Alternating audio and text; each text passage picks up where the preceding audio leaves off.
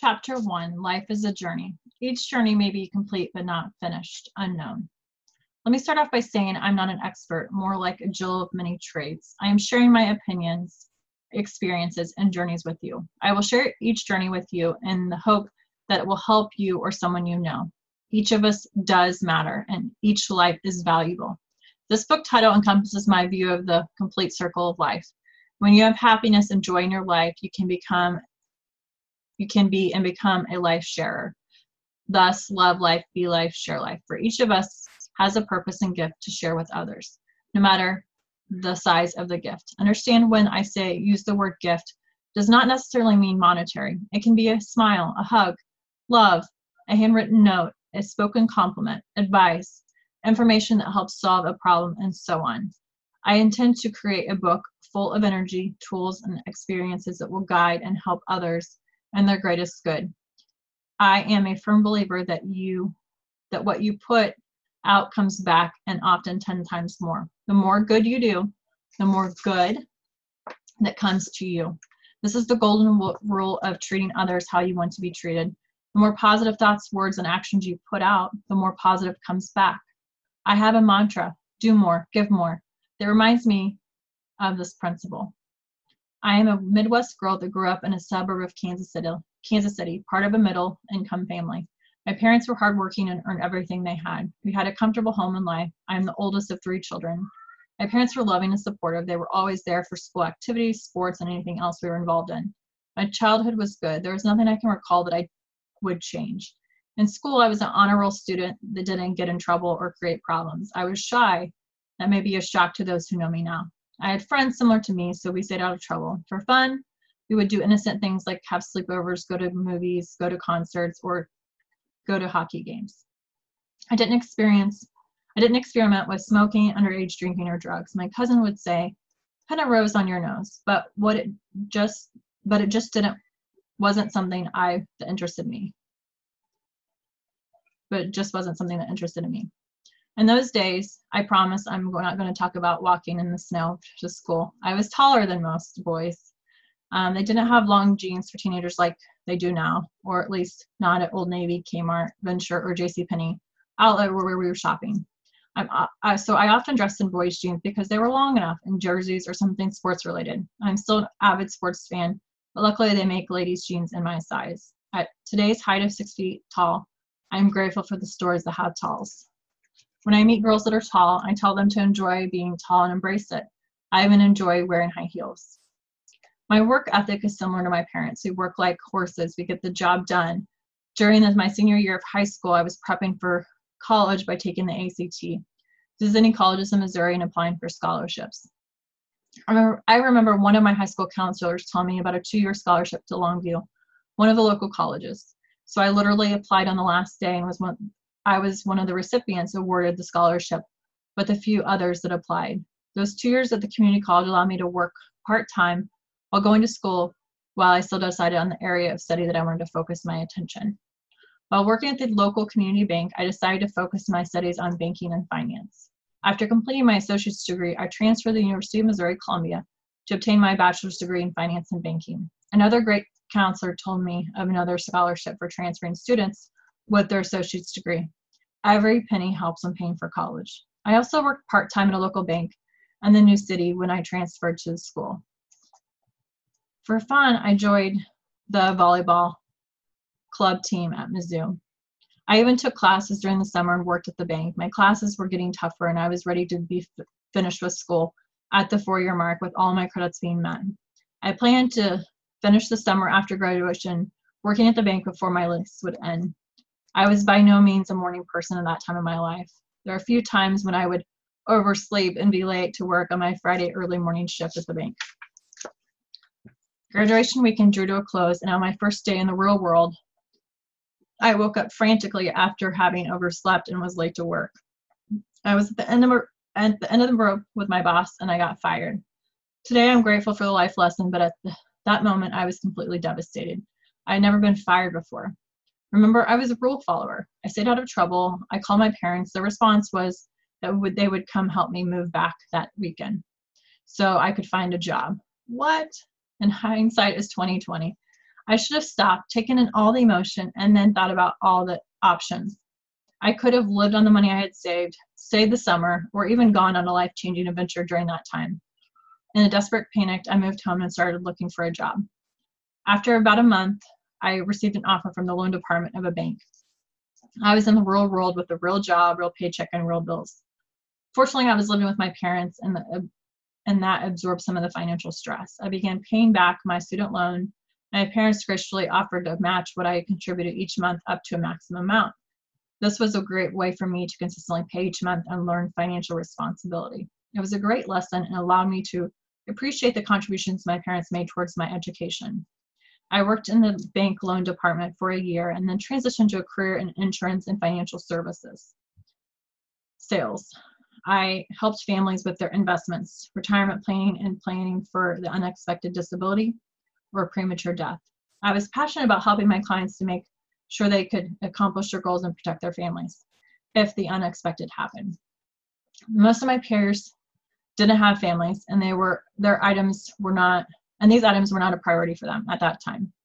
Generally, my clients were people I had met at networking events or through referrals.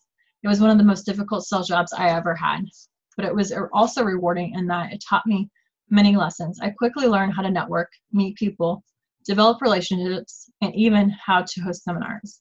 I learned how important it was to save even if small amounts because compounding interest is a magical thing. I saw how someone starting at to save at a young age would have more saved than someone starting at a later age. It taught me how to be a good steward of my earnings, and it was never too early to start saving for retirement.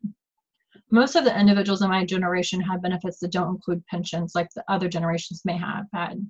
Government programs like Social Security are not to be relied upon for my generation, so it is in- increasingly important for me to save on my own. My grandma always says you should put something back for a rainy day. I have a spender, I'm a spender by nature, so my savings has to be automatically recurring from my account. Then I'm for sure to save first.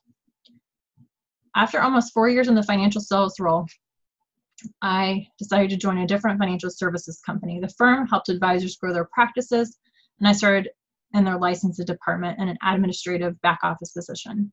When a position opened in marketing, I interviewed internally. I reached out to my coworker Michelle, who was in the position at the time, to find out more about the role, day to day activities, and what abilities the position required. I realized that later that not every interviewee took this opportunity to reach out to her. It set me apart in my interview and it also gave me a clear picture of what the role entailed. During the interview, there was a portion that in, involved presenting about a specific topic. I stood for my presentation, differentiating me from the other interviewees. My prior ex- experience hosting seminars and workshops gave me the confidence to give a formal presentation to a panel of interviewers. Remember, as a, I was shy as a child, so stepping out of my comfort zone on multiple occasions gave me the confidence to perform under pressure. Was I nervous? Yes, absolutely. I get nervous to this day while when presenting in front of a group. In my role in marketing, I learned how I learned more about the advisors and their businesses. I worked closely with one of the founders, Don, and his son Mike. They're two of the kindest people I will you have ever met. I learned an incredible amount from the two of them during the six years I worked in the marketing department, focused on alternative investments. Don and his business partner, started the firm over 35 years ago and saw varying business markets. Don was an incredible mentor and friend, and undoubtedly learned the ropes very early on in my role because of him. Being a woman in a very male dominant industry, I learned that golf was a sport that I wanted to learn to play. My role allowed me to work with a small team and excel independently in the areas of my strengths.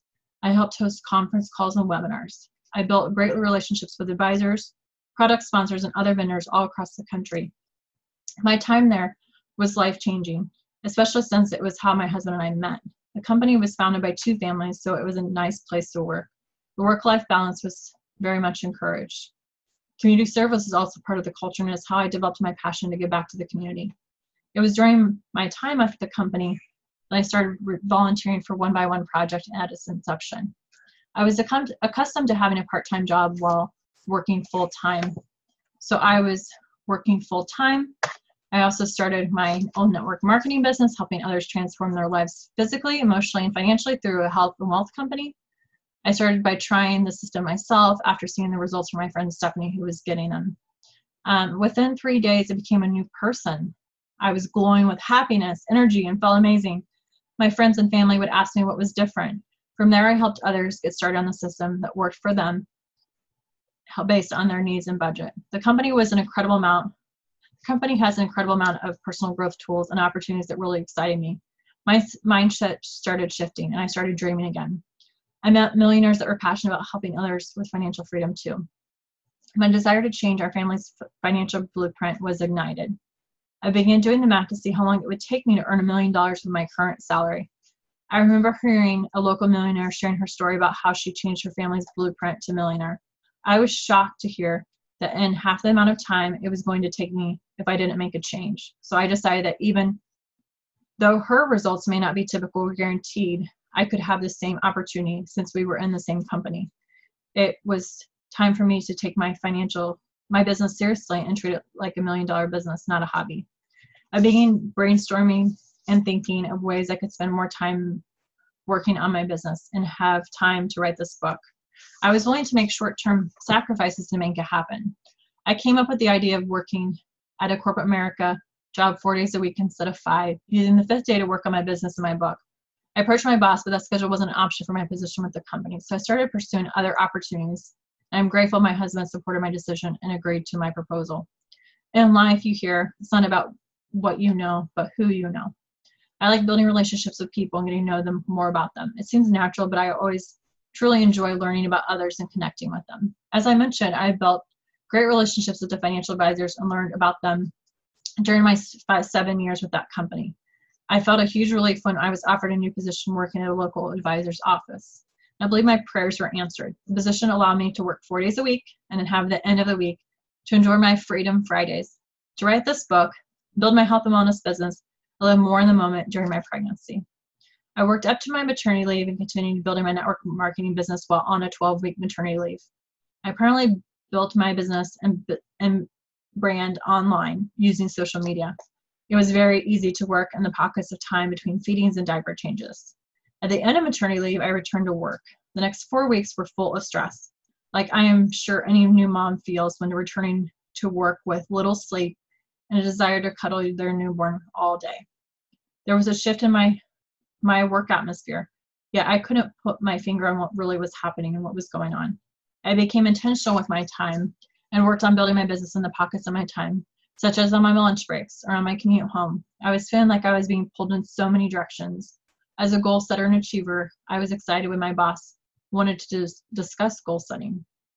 I was excited to help her grow her business. One of the goals was to take a test I knew I required an extreme amount of time being focused and studying. And with a newborn, I wanted to be realistic on the time frame. I was brutally honest with my boss, and I knew capa- my capability for studying and passing the test. Our timelines didn't match, and over the weekend, I had time to think. I was fully prepared to begin studying in the pockets of my time I did have, such as on my lunch break. I arrived on Monday morning to find my belongings packed. I found myself as a newly displaced worker, aka I was unemployed. It was a complete shock, almost like being thrown in the deep end of the pool. In that defining moment, I had to make a decision to either sink or swim. I chose to start kicking my feet and paddling my arms and swim. I am now a full time entrepreneur. I had dreamed for years about taking an entrepreneur course, Kauffman FastTrac. My good friend Rebecca was one of the instructors, and they had an opening for their upcoming class. Timing was impeccable. Everything was starting to fall into place. God always has a plan. It gives me goosebumps to think that I am living my true purpose and dreams.